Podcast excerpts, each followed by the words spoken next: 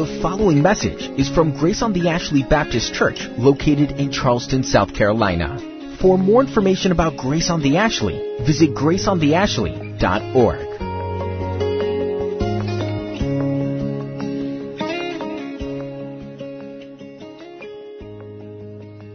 the end of our series working through the book of James. Got just a, a, I know you think it's going to be over any day now, but we do have just a couple more, two or three more sermons in James before we uh, bring this series to a conclusion. Today we'll look simply at one verse, James chapter 5 and verse 12. James writes, but above all, my brothers, do not swear, either by heaven or by earth or by any other oath, but let your yes be yes and your no be no, so that you may not fall under condemnation. Let's pray together. God, your word is truth. It speaks truth to us, it reveals truth in us, and your truth exposes all lies. And so we pray today, God, that you would help us to open our hearts to your truth and to be willing at all levels of our life to be exposed by it. Open us to what you'd have to say to us today and draw us to yourself. For Christ's sake, we pray. Amen. The fall of 1989, Princeton University welcomed in its freshman class. And in that freshman class was a young man by the name of Alexi Santana. Uh, Santana entered into Princeton University that year uh, because he was selected, like all of the other freshmen, by uh, the admissions committee. And the particular admissions committee uh, that had selected him was particularly impressed with his life story. They found it to be extraordinarily compelling. He had received barely any formal schooling. He had spent his entire uh, adolescence almost by himself, living outdoors in Utah, where he'd herded cattle, raised sheep, and read philosophy. He learned to, uh, to be a distance runner by training himself in the Mojave Desert. And had such an incredible life story. It was a part of the admissions process. When Santana arrived on the campus of Princeton University, he became pretty quickly something of a, of a star on campus. Academically, he did remarkably well, earning A's in just about every single course he took. When a suite mate uh, that lived within the suite that he lived in uh, asked him, How is it that your bed always seems perfectly made in the morning? He replied, Well, I sleep on the floor. That is one way to keep your bed made. Um, but it seemed perfectly logical that a young man who had grown up largely by himself and spent most of his life, or at least much of it, sleeping outdoors, would, would be comfortable sleeping on a floor. It's a fascinating story, this life of, of Alexi Santana. The problem was the whole thing was a lie. All of it was a lie. 18 months after he enrolled in Princeton, 18 months after he enrolled, a woman recognized him as somebody she had known. A man by the name of Jay Huntsman. And she knew him from Palo Alto High School in California. But even that wasn't his real name. You see, Princeton officials eventually learned that not only was he not Alexi Santana, not only was he not Jay Huntsman, his actual name was James Hogue. He was a 31 year old man who had served a prison sentence in Utah for possession of stolen tools and bike parts. He was taken away from Princeton in handcuffs. The story is pretty remarkable.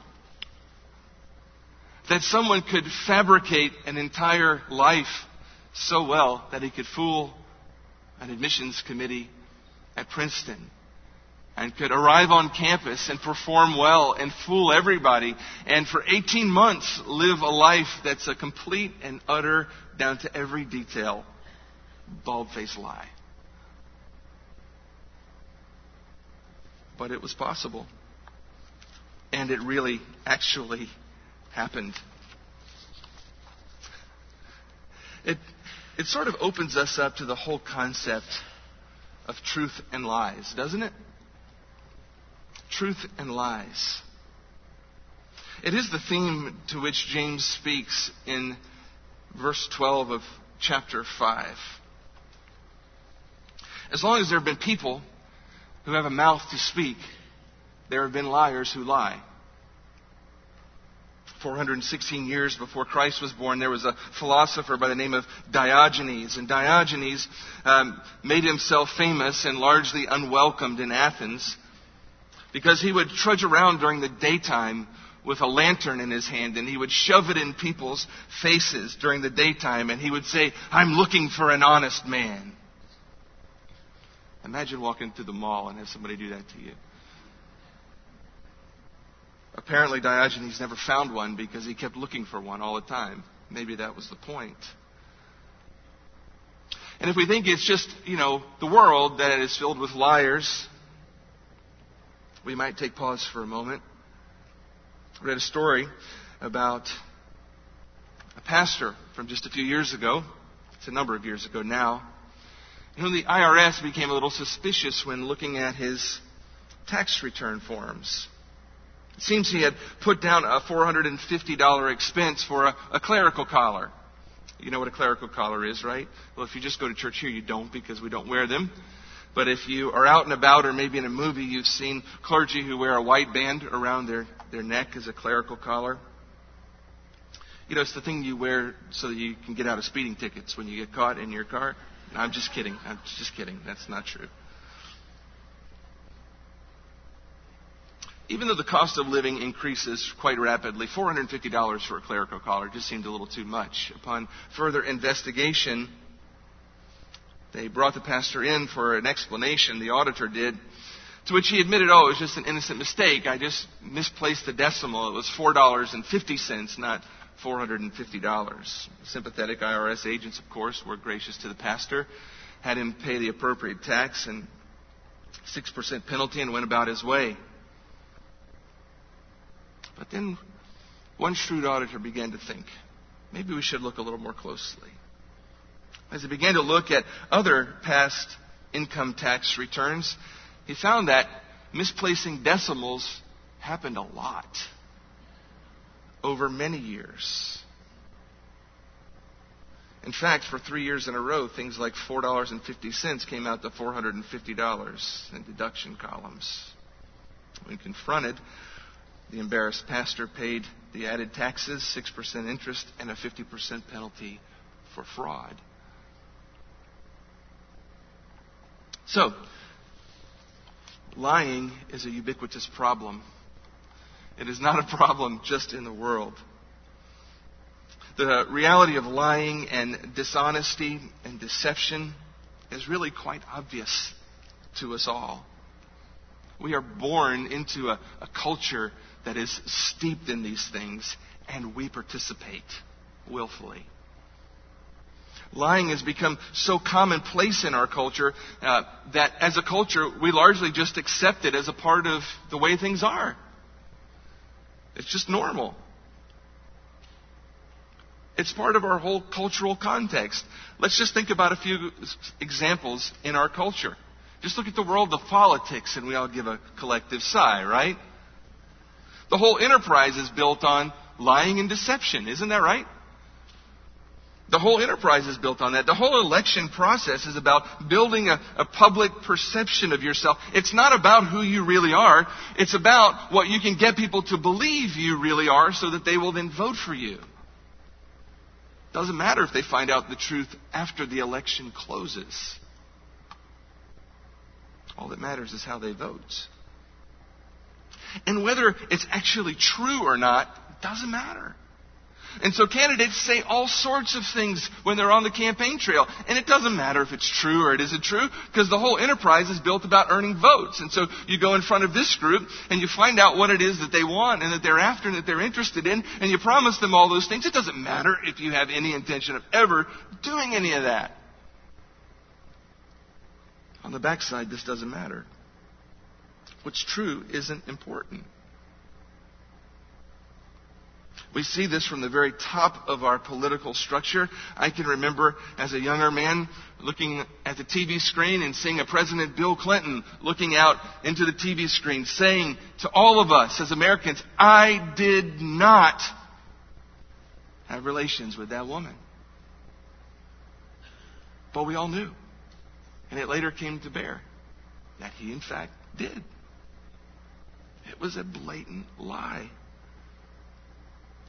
Not too many years after that, when President Bush was in office, you could probably remember if you pay attention to the news, you could hardly see a press conference or some public scene without somebody holding a sign that simply had two words. Do you remember what it was? Bush lied. After him was President Obama, Obama, who was also a masterful and eloquent liar. And in his mind, the ends justified the means, and so it didn't really matter. So you could go out and, and, and say, we have a, a new health care plan, and it's going to be wonderful, and, and you're going to get to keep your doctors if you love them, and, and you're going to have $1,500 more in your bank account at the end of the year. It didn't matter that any of that was true or not. And he knew it wasn't true when he told it, and admitted that after the fact. That wasn't the point. The point was getting it passed. And of course, we know our current president has no problem whatsoever tweeting fast and loose with the truth, right? So, truth and lies, lying, deception, dishonesty, it's not a Republican or a Democrat problem. It's a human problem. It's a sin problem. And it's not just that it's in politics, but it's so, it's so common in our culture that we're even actually entertained by lies and lying. If you just sort of boil them all down to their baseline, pretty much every reality TV show revolves around lying and dishonesty and deception. Isn't that fair to say? Now, I don't watch a whole lot of modern um, uh, reality TV, but I have at different p- points in life watched some of it. I remember Survivor; it's probably the longest lasting one. And how many of you have seen Survivor before, the show? Just raise your hand so I can. Okay. Some of you know that. If you haven't seen it, do you know the show, what it's about? Just do this. All right, all right, that makes me feel better. I'll proceed with illustration. Um, so the whole book, the whole, the whole show Survivor is all about lying and deception, right? You know, you're voting people off of the island and you're competing with one another on teams. And the whole idea is to be the last man or the last woman standing so you win the million dollar prize. And so all the time, people are jockeying for position and, and, and, and lining up in sort of uh, allegiances with one another. And all of that is built around lying to one so that the other believes this and, and betraying these so that you can get in with those so that you don't get voted out. And, you know, pretty much at the end of the game, you get a million dollars for being the best liar. It says something when one of your superheroes in one of the biggest blockbuster superhero movies going in the last few years, Wonder Woman, which was a pretty good Marvel, I mean, you know, pretty good DC movie, if, if I might say so, has as a weapon a lasso that when people touch it, it makes them tell the truth. That only works in a culture where everybody lies. And we all know that everybody lies. I mean, what good is a lasso that makes people tell the truth if you live in a culture where everyone already tells the truth? That's a stupid weapon. But if you live in a culture where everybody lies, it's a really handy thing to have. And we all wish we had one. We live in a culture that's built off of moral relativism, sort of a philosophical mindset that every says there are no absolutes. Everything is sort of situationally defined. Everything is sort of personally defined. Uh, what is right and what is true for me isn't necessarily what's right and what's true for you. Um, what's right and true for me is a matter of my own perspective and definition, and what is right and true for you is a matter of your own perspective and definition. There's no such thing as, as an absolute true truth or an absolute right that's right across the board. It's all just sort of relative. That's why Bill Clinton could say something like, two months after the September 11th attacks, at Georgetown University, speaking of the terrorists who perpetrated that horrendous act, he could say something like this Nobody's got the truth. You're at a university which basically believes that no one ever has the whole truth. The terrorists, they believe they've got the truth because we don't believe you can have the whole truth. We think everybody counts. Well, what is that? Well, it's just a president sitting explaining moral relativism. Now, we're no better than the terrorists. They think they have the truth. We think we have the truth. You know, everybody just does what they do. Who are we to say? John MacArthur says this fallen men are basically inveterate liars. Children lie to their parents, and parents lie to their children. Husbands lie to their wives, and wives lie to their husbands. People tell lies to their employers, who in turn lie to them, and often to the public. Politicians lie to get elected and continue to lie once they're in office. People lie to the government, perhaps most notably on their income tax returns. Educators lie, scientists lie, and members of the media lie. Our society is built on a framework of lies, leading one to wonder whether our social structure would even survive if everyone were forced to speak the truth for just one day. It's a good question and a keen observation. A few years ago, my wife and I had a significant uh, difference of opinion. She knew this was coming, I'm sure. We got into this um, spirited debate about what constitutes a lie. I argued uh, the point that anything that's not true, if you say it and it's not true, then it's a lie. To which she countered, no, lying includes the intent to deceive. Is that right?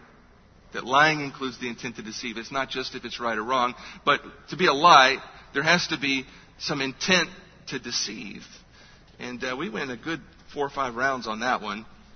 Um, and I, I held my ground as long as I possibly could.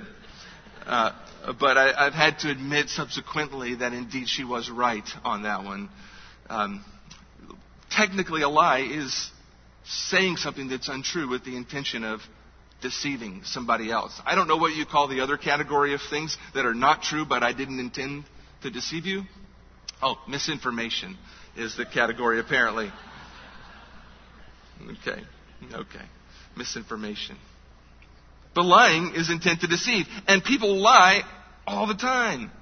But lying is indeed an outward expression of a much deeper problem. In Matthew chapter 12, verse 34 and following, Jesus speaking to some uh, remarkable liars of his day, religious leaders, the Pharisees, he says this, you brood of vipers, how can you speak good when you're evil?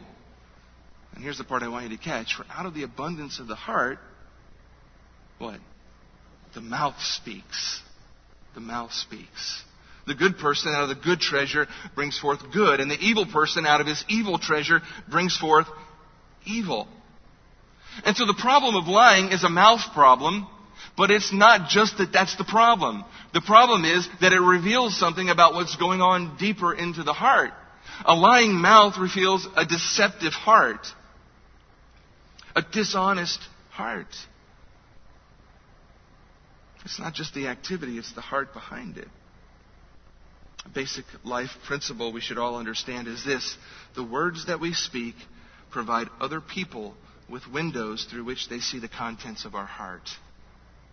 The words that we speak provide other people windows through which they can see the contents of our heart. And when we are liars and we lie to people, it speaks of a dishonest heart. And James brings up this issue here here in James chapter 5, this issue of lying and this issue of deception. I won't have time to go into it much today, but there was an article in, in uh, from 2017 in National Geographic. You can look it up. It's, an, it's a lengthy article uh, that looks in depth at the, at the culture of, of lying in which we live. Uh, you'll find it fascinating. One excerpt from that article simply says this lying, it turns out, is something that most of us are very adept at.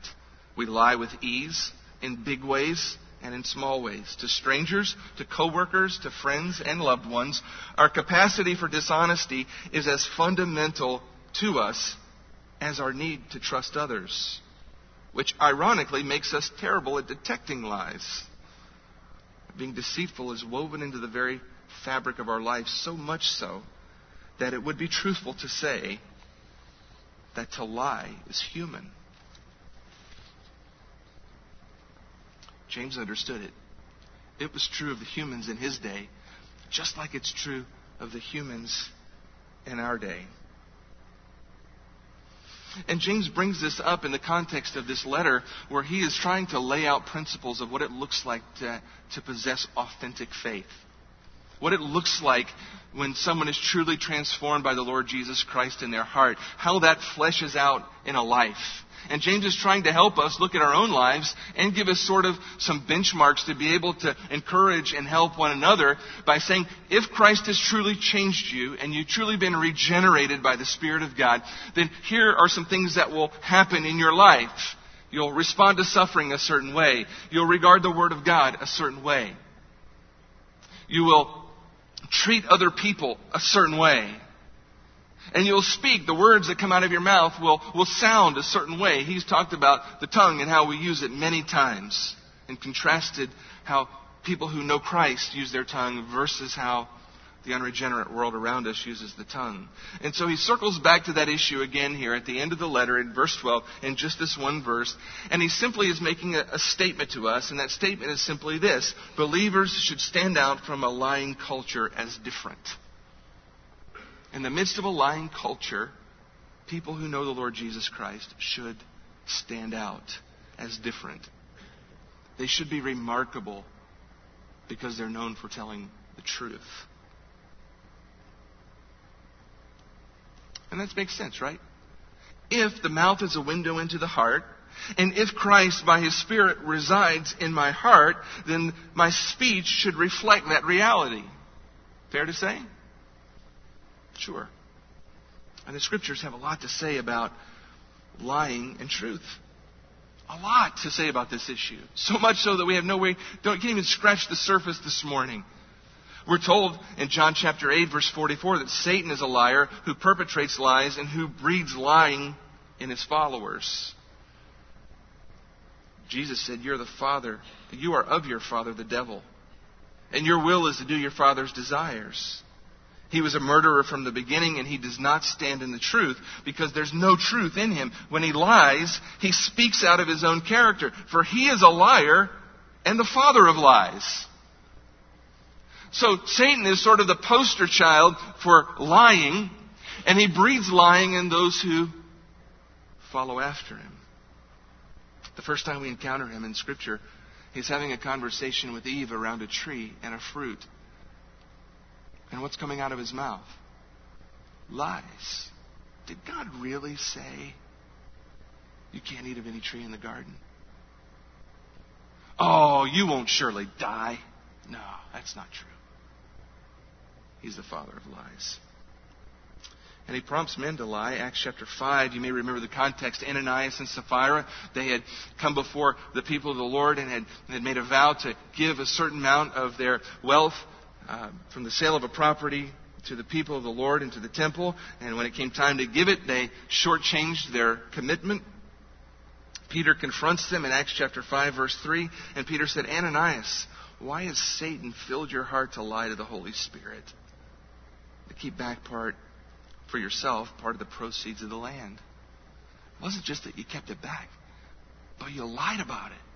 Why did you have to lie about it? The lying of Ananias was a seed planted there by an enemy of his soul, Satan. In contrast to Satan, who's the father of lies and a prolific liar, stands God, who is consistently described as a God of truth. Exodus chapter 34, we saw this last week, verse 6. The Lord passed by in front of Moses and proclaimed his own name. The Lord, the Lord God, compassionate and gracious, slow to anger, and abounding in loving kindness and in truth. Satan is a liar and God abounds in the truth. In John chapter 14, we're told of Jesus that he is described as the truth. Jesus said, I am the way, the truth, and the life. In John chapter 16, Jesus speaks of the Holy Spirit and he says, But when He, the Spirit of truth, comes, He will guide you into all truth. The Spirit of God, the Holy Spirit is called the Spirit of truth, and part of the role that He plays in your life and mine is He guides us into what? Into the truth.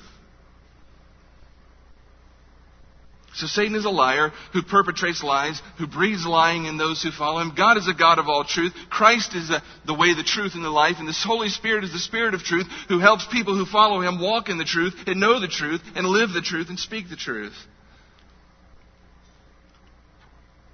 What we also know is that God hates lying and dishonesty and in the end will judge people who do it.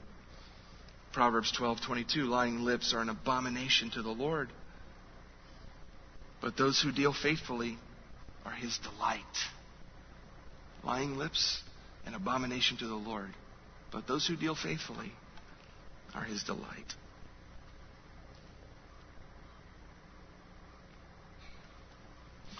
Now, it's easy for us to, as we start looking at these scriptures and start thinking about this issue, to say, you know what? I tell the truth. I, I don't, I'm not a liar.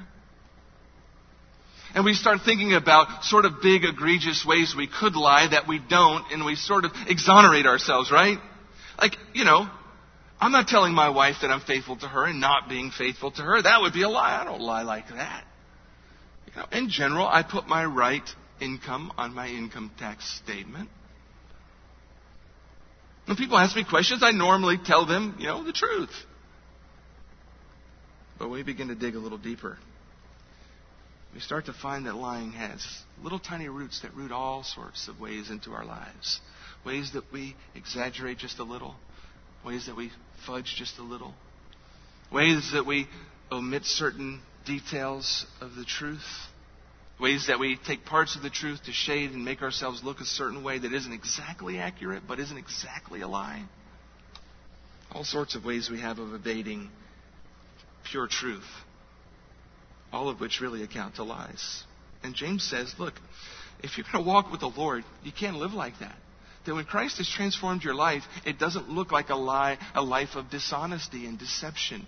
It looks like a life where when I speak, people know that what I'm saying is the truth. They're not wondering when I open my mouth and tell them something. I wonder if that's for real. I wonder, I wonder if that's accurate.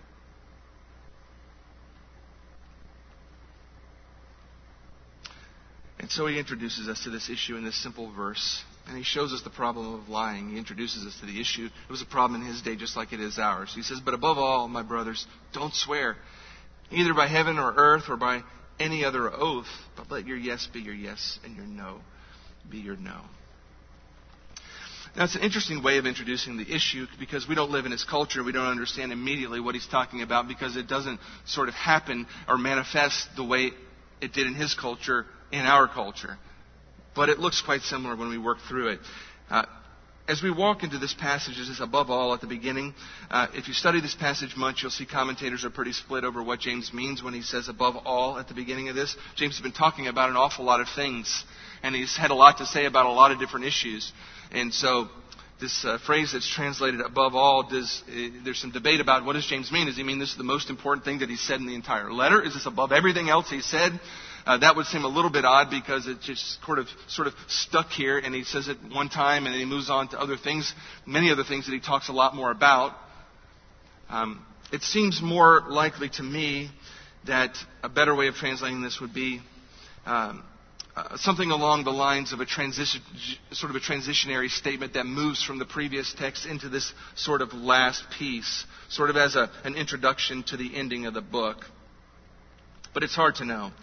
What does he mean when he says, above all? What we can say at least is this that James is saying to us that this is an important issue. How it relates to other things that he's talked about is really unimportant. What matters is, James is telling us, it matters whether we're honest or not. This is an important thing. It matters whether we're people who speak what we mean and mean what we speak. And it's important because we tend to minimize it, as we've talked about. We, we have these little categories like little white lies, and everyone tells a few here and there, no big deal, it's not hurting anybody, so on and so forth. But James is concerned about the issue. And so he says, do not swear. Again, we don't know what he's talking about, really. In our culture, we use the word swearing in different ways, right? when you tell your kid don't swear, you might mean there's certain words that you don't want him or her to say. That's called swearing. Usually by generations older than mine, but it, it is used that way. That's coarse language or cursing. Paul addresses that in Ephesians chapter 4, but it's not what James is talking about here. He's not talking about coarse language or cursing. The other question that's raised by this statement that James makes is James saying, is he laying down sort of a blanket, um, a, a blanket rule for all oaths in any context for all times? Is he saying to us that it's always wrong in every context to take any kind of an oath? Well, I hope not, because we just asked two of our church members to take one this morning in our presence. And if that's what James is saying, then we just asked Josh and Meredith to lie before us in sin. Incidentally, there are some Christian groups, if you trace back in the history of the church through the Anabaptists, some old Anabaptist groups and some groups that still exist that kind of flow out of that part of the family tree, if you will, um, have understood this text to mean just that, and they won't even uh, take, you know, testify in court. They won't take an oath in court. They won't take any kind of an oath. They won't take a marriage vow. They won't take anything. But that's not what James is, is, talking about here. James is not laying down, and Jesus speaks to this in Matthew's gospel as well. The issue isn't all oaths, blanket statement for all time. There is a distinction between, between oaths in casual conversation and then sort of the formal, sort of legal kind of oath that's being taken. And, and I don't want to go too far down the road with this, but we see this all throughout Scripture because we see godly people making oaths all throughout, even God Himself taking an oath at one point in time. All the way back to Genesis 21, we see an oath that Abraham takes, Joshua and Rahab and Joshua 2, David and Jonathan uh, take an oath with one another. Paul speaks of an oath in Acts chapter 18. In Exodus 22, um, God required his people make an oath before him. In Hebrews chapter 6, God himself took an oath by his own name. So the idea is in scripture, there are oaths that are taken that seem legitimate, that seems even that God is ordaining and taking himself, that are particular moments, serious occasions, where the truth just needs to be foot stomped on. In such a context, it's appropriate then to get married and to make an oath it's appropriate to be ordained and to make a, an oath that you intend to keep with public accountability. It's important as families who are given the, the gift of a child to make an oath to the Lord to raise them in a godly sort of a way in, in public view and with some level of accountability. That's a different thing to what James is speaking to here. No, James is speaking to a particular cultural thing that was going on in his day. And that was led by the religious leaders, some of the most pious and religious people. They had developed this whole entire system of ordaining lying, of baptizing their deception. They had this whole, this whole system developed whereby if they wanted to give the appearance of honesty, right, and wanted people to think they were honest, they would take an oath with them about something. They would, it would swear to them that they were going to do something or not do something. And that oath could look a lot of different ways. They could take an oath by heaven or an oath by Jerusalem, or they would say, I swear by the temple, or by the altar in the temple, or by the veil in the temple, or even their own heads they would swear by. It was a way of saying, I'm going to do something, and you can know that I'm telling you the truth because I'm going to make an oath to you. I'm going to swear by the temple that I'm going to do this, or I'm not going to do that. But in their minds, they knew that there was always a way out. You see, as long as they didn't swear in the name of the Lord, or they had some other ones, swear by the gold in the temple, you see, if you didn't do one of those two things, then you could break it without any legal ramifications.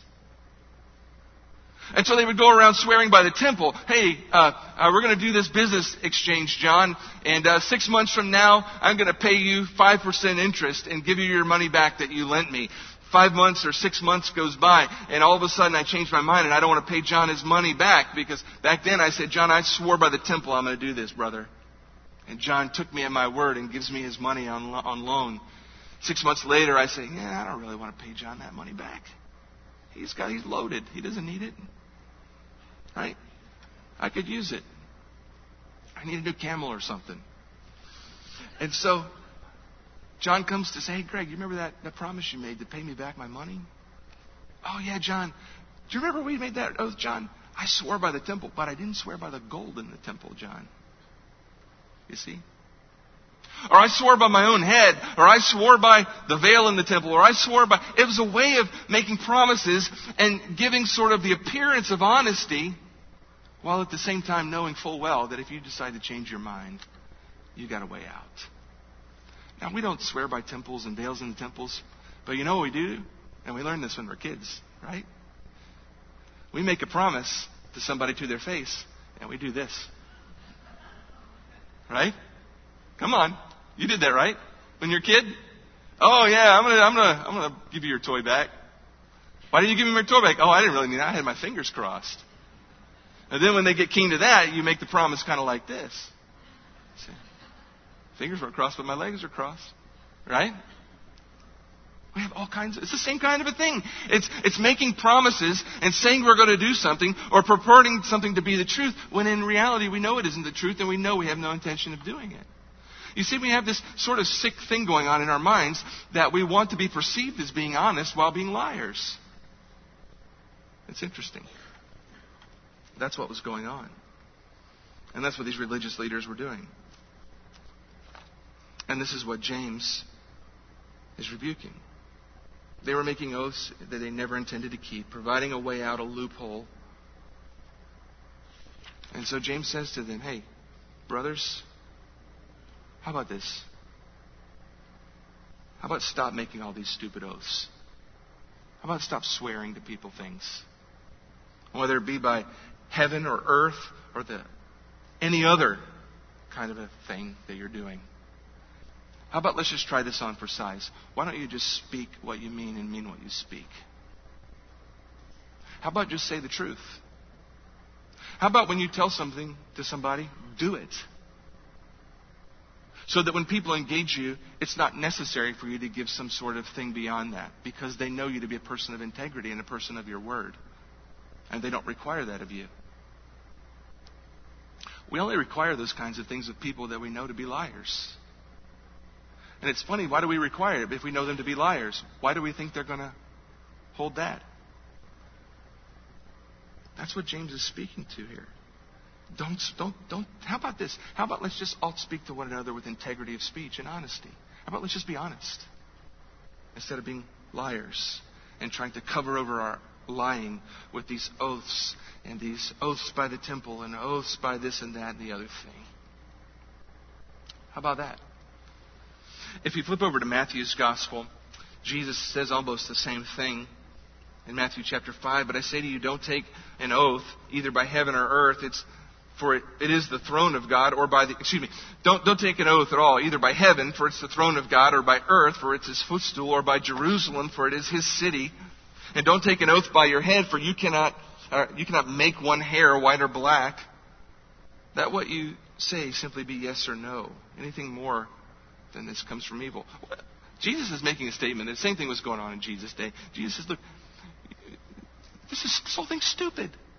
You swore by the temple, and you think that doesn't matter. Whose temple is it? It's the Lord's temple. You think you can swear by the temple and not swear in His name? It's His place. You think you can swear by your head? Who made that head? God made that head. It's His head. You think you're getting by with your dishonesty by swearing on all these things because somehow in doing that you're not invoking Him into the process? The reality is, every time you make an oath like that, you're invoking Him in the process because everything you're swearing by belongs to Him. So despite the fact that you think you're making promises that you don't intend to keep and you're not bringing Him into the equation, He's always in the equation when you make a promise. That's a pretty startling thing to realize when you think you've been getting away with your lying for a long time. But that's what's going on. Do we do this kind of stuff? Do we do this kind of stuff? We tell somebody, I swear I'm going to do it. I swear. Sometimes people even say in our culture, what? I swear to. They will invoke God's name. I swear to God I'm going to do that. I swear on my mama's grave, I'm going to do it. I swear on, you just fill in the blank, right? You've heard these things. Maybe said these things. Why, why, why is that necessary? If we're people of integrity in speech and people who speak the truth.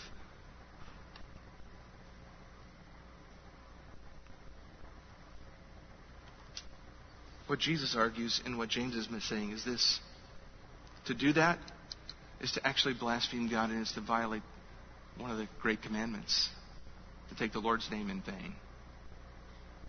Because we're invoking Him to give credence to our promise when we have no intention of keeping the promise.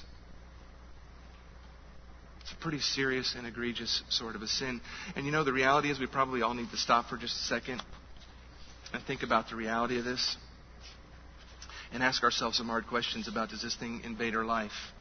Because James says there's an answer to it. And the answer to it is this just let your yes be yes and your no be no.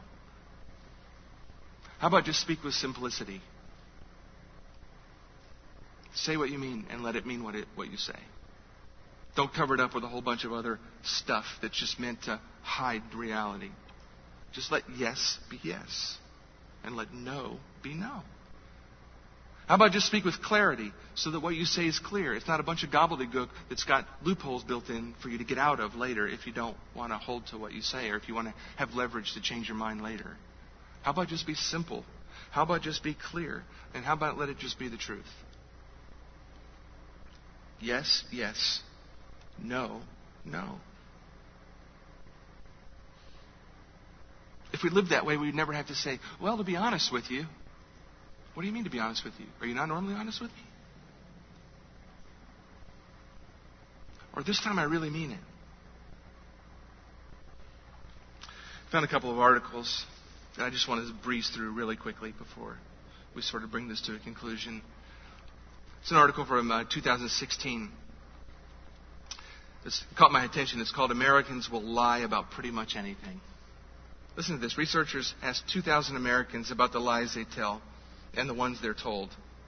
The most common lie 92% of people surveyed said that they tell is, quote, I'm fine. You ever told that lie? What's wrong with you, honey? I'm fine. No, you're not. It's a lie. Your face tells a different story. I'm fine. 92% of people. That's a lie. The second most frequently told fib is, quote, I love this present.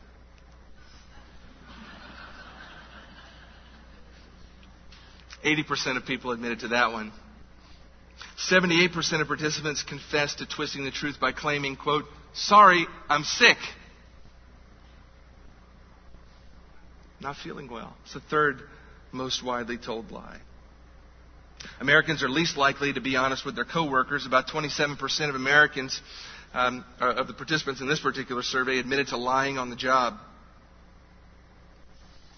It was interesting that they also, in this particular survey, asked people to rank various common lies in, in sort of a, a, scale of severity, you know, sort of, you know, from, from uh, one to five. Which ones are the most severe and which ones are the least severe. The, the least severe lies that were common that people tell are these quote, Your baby's cute. Here's another I'm really bad with names.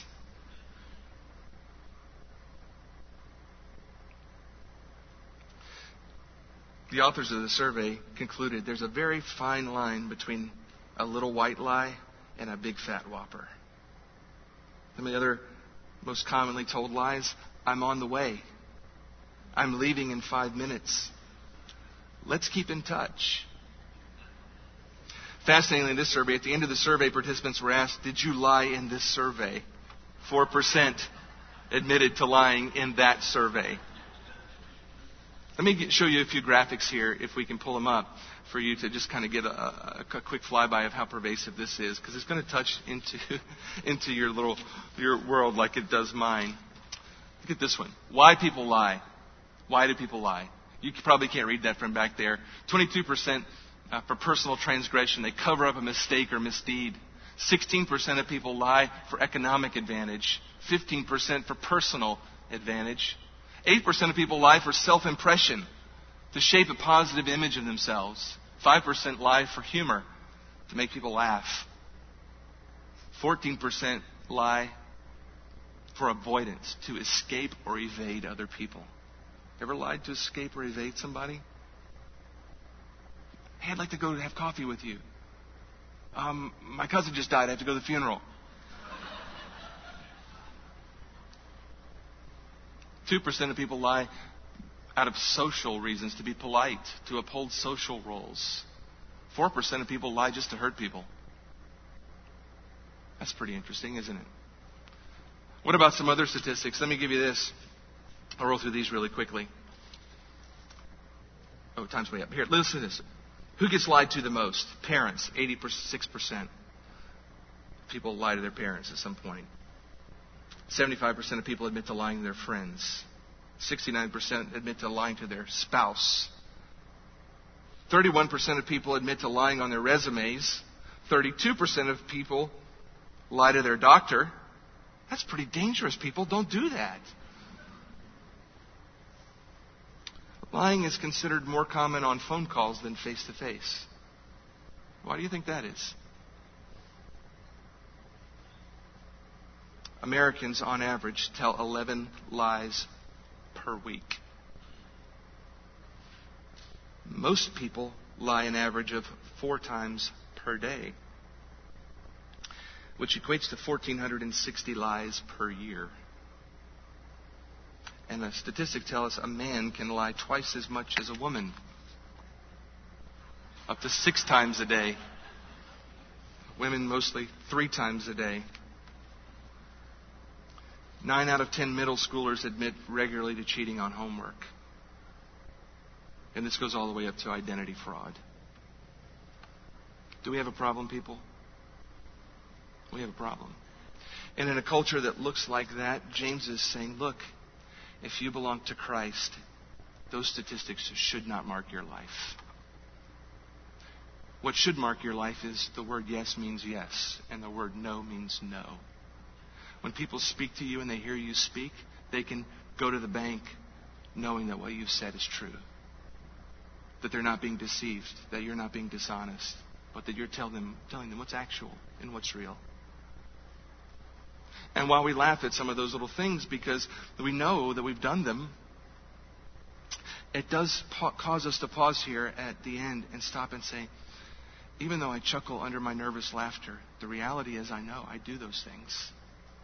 And I probably don't think it matters as much as it actually does matter. And I probably don't consider the ramifications of what I'm doing nearly enough. That lies probably roll out of my mouth far too easily. I far too easily stretch the truth. I far too easily let things go that I know are not true. I far too easily want people to think a certain way about me, so I shade the truth so that they will. And James is saying to us look, two things if your life is marked largely by a regular pattern of lying and dishonesty and deception, you should look at yourself long and hard in the mirror because there's a great possibility that you might not know Jesus Christ as your Lord and Savior. Because that's how the world lives. And if you claim to know Christ, you claim to be transformed by Him, there should be some evidence in the way that you speak truth, not an unbroken pattern of dishonesty. And he says to those of us who are believers, look, if you're a believer and I and I, you belong to me, then your speech ought to reflect that. And there should be really no room in your life for even the slightest little area where you say it's okay for me to stretch it here or to shade it there. And so we should look ourselves in the mirror and ask the question, can people count on us? When I tell my spouse something, does he or does she does she believe it instantly because she knows I'm truthful? When I talk to my children, can they take what I say to them to the bank because they know their mom and their dad is not lying to them? When I'm engaging my coworkers in my office and I say something to them or I give them advice or I tell them something about myself, can they take that to the bank and know that it's true? If not, then we have some repentance to do before the Lord and we need His grace. The wonderful thing is we serve a Savior who is a the Lord of righteousness, and He is the way, the truth, and the life. And He shed His blood on the cross even for our lying. And He shed His blood that we might be forgiven and that we might be freed from the necessity of lying. You see, if I feel like I have to earn God's favor in my life, then I'm always going to be about the business of lying to make myself look more righteous than I am. But if I understand that I'm a compulsive liar by nature, and that Christ has died for my sin and He will forgive me, and He already knows the worst about me and loves me just the same, then I can just shed all the lying. And I can come before Him with an honest heart and say, Lord, I've done it again. And I need your help in making me honest. Please forgive me. I don't need to hide from you. Help me to reflect my faith in the way that I speak and the honest way that I live. If you don't know Jesus Christ, you should know him. He can change you, He can forgive the lies, and He could birth inside of you a new truth that will come out and make a difference in all of your relationships. Let's pray together. Lord Jesus, we, we, uh, th- this subject makes us itchy. It makes us twitchy. Because we like to, we like to make ourselves feel better by saying we don't lie. And when we do that, we really mean just the big things. We're not cheating on our spouse. We're not living some double life somewhere like people do. We're not doing the big stuff, and so we're all right. But your text this morning, Lord, it confronts us at the very base level of our hearts, and it asks us the question Does your yes mean yes to everybody? And does your no mean no all the time? And Lord, that question exposes our hearts. It just exposes us to things we don't want to admit. We want people to think we're good. But you see us as we are, and you love us just the same. So we come before you at the conclusion of this, Lord, as believers in this room, just sort of laying out the ways in which we deceive before you and asking for your forgiveness. Perhaps for things we've done this very week lies we've told to our spouse, lies we've told to our children, lies we've told to our employer, or to a friend, or to a parent. We just confess that, that darkness to you. We understand that that's not what you are, and it's not what you've called your children to. So please forgive us. And we pray that by your Spirit you would lead us into truth, that you would help us to speak the truth and to live the truth. For the one who's here who, uh, who knows that the, the pattern of their life is just lies and deception because they don't know you, they have no capacity for truth. I pray that in these moments they would be drawn to you, Lord Jesus, and find forgiveness. For your sake, we pray. Amen.